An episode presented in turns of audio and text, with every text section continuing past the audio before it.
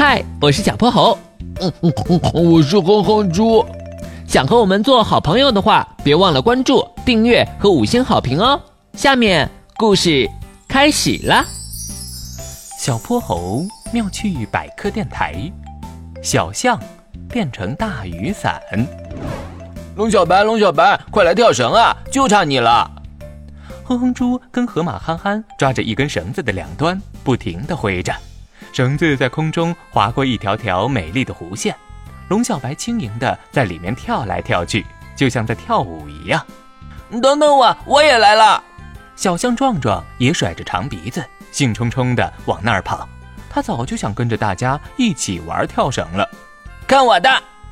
壮壮努力沉下身子，准备蓄力往上跳，可结果却什么也没发生。他4根粗粗的腿就像被锁在了地上一样，纹丝不动。怎么回事？我怎么跳不起来？看着大家在旁边玩得那么开心，壮壮难过极了。他开始有点讨厌起自己笨重的身体和粗壮的大腿了。我真没有，我想跟大家一起玩。第二天放学的时候，一场大雨倾盆而下，黄豆大的雨点把人砸得生疼，大家赶紧躲进了教室。这可怎么办？回不了家了。嘿，你们这群胆小鬼，瞧我的吧！牛大壮看看外面的暴雨，一咬牙就冲了出去，瞬间他就成了落汤鸡。哎呀妈呀，这雨也太大了吧！牛大壮立马跑回了教室，连最勇敢的牛大壮都没法冲出去。这下所有人都没主意了。我有办法！忽然人群里传出小象壮壮的声音，他平时可最胆小了，今天怎么忽然有主意了？你们可以藏在我的肚子下面，这样就不会淋雨了。可是你怎么办呀？嘿嘿，没事，我们大象皮特别厚，这点雨完全不怕的。听他这么说，大家才放心下来，一群人聚在一块儿，躲进了壮壮的肚子底下。我们出发喽！就这样，壮壮带着身下的一群人走进了雨里，果然没有一个人被雨淋到。壮壮就像一把大大的雨伞一样，把大家都保护了起来。渐渐的，雨停了，一道绚丽的彩虹挂在天空上。他们距离回家只差最后一段路了。只要过了前面那座桥，我们就能回家喽。哼哼猪兴奋地指着前方，可原本应该是桥的地方，现在却只剩下了几个孤零零的桥墩。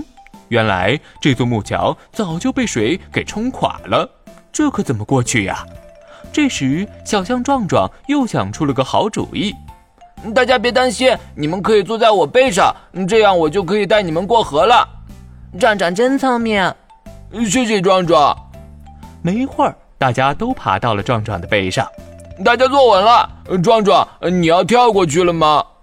出人意料的是，壮壮竟然一步步走进了河里。湍急的河水漫过了壮壮的4条腿，可他走得稳稳当当，一点儿也不晃悠，就像一块立在水里的大石头一样。我问过我爸爸了，他说我们象类根本不能跳，因为我们的腿部骨骼之间缺少空隙，弹性不够，很难4只脚同时离开地面，所以我不能和你们玩跳绳。嗨，这有什么呀？好玩的游戏那么多，下次我们一起去玩别的就好了。而且虽然跳不起来，但今天你的身体帮助了我们所有人呢。壮壮，你就别伤心了。那下次玩游戏要记得叫我哦。就这样，小象壮壮把一个个小伙伴送回了家。最后他也踏着晚霞慢慢往家的方向走去。原来我的小象腿还是挺有用的嘛。